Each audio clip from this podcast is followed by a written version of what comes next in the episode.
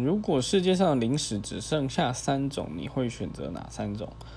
哎，3种啊，哇塞，哪3种？我也不是，不能说没有说很常吃啊。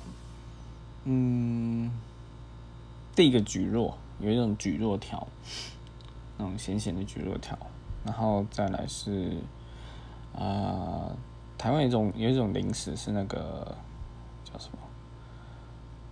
台湾四秀，细秀啊，就以前零食的一个台语。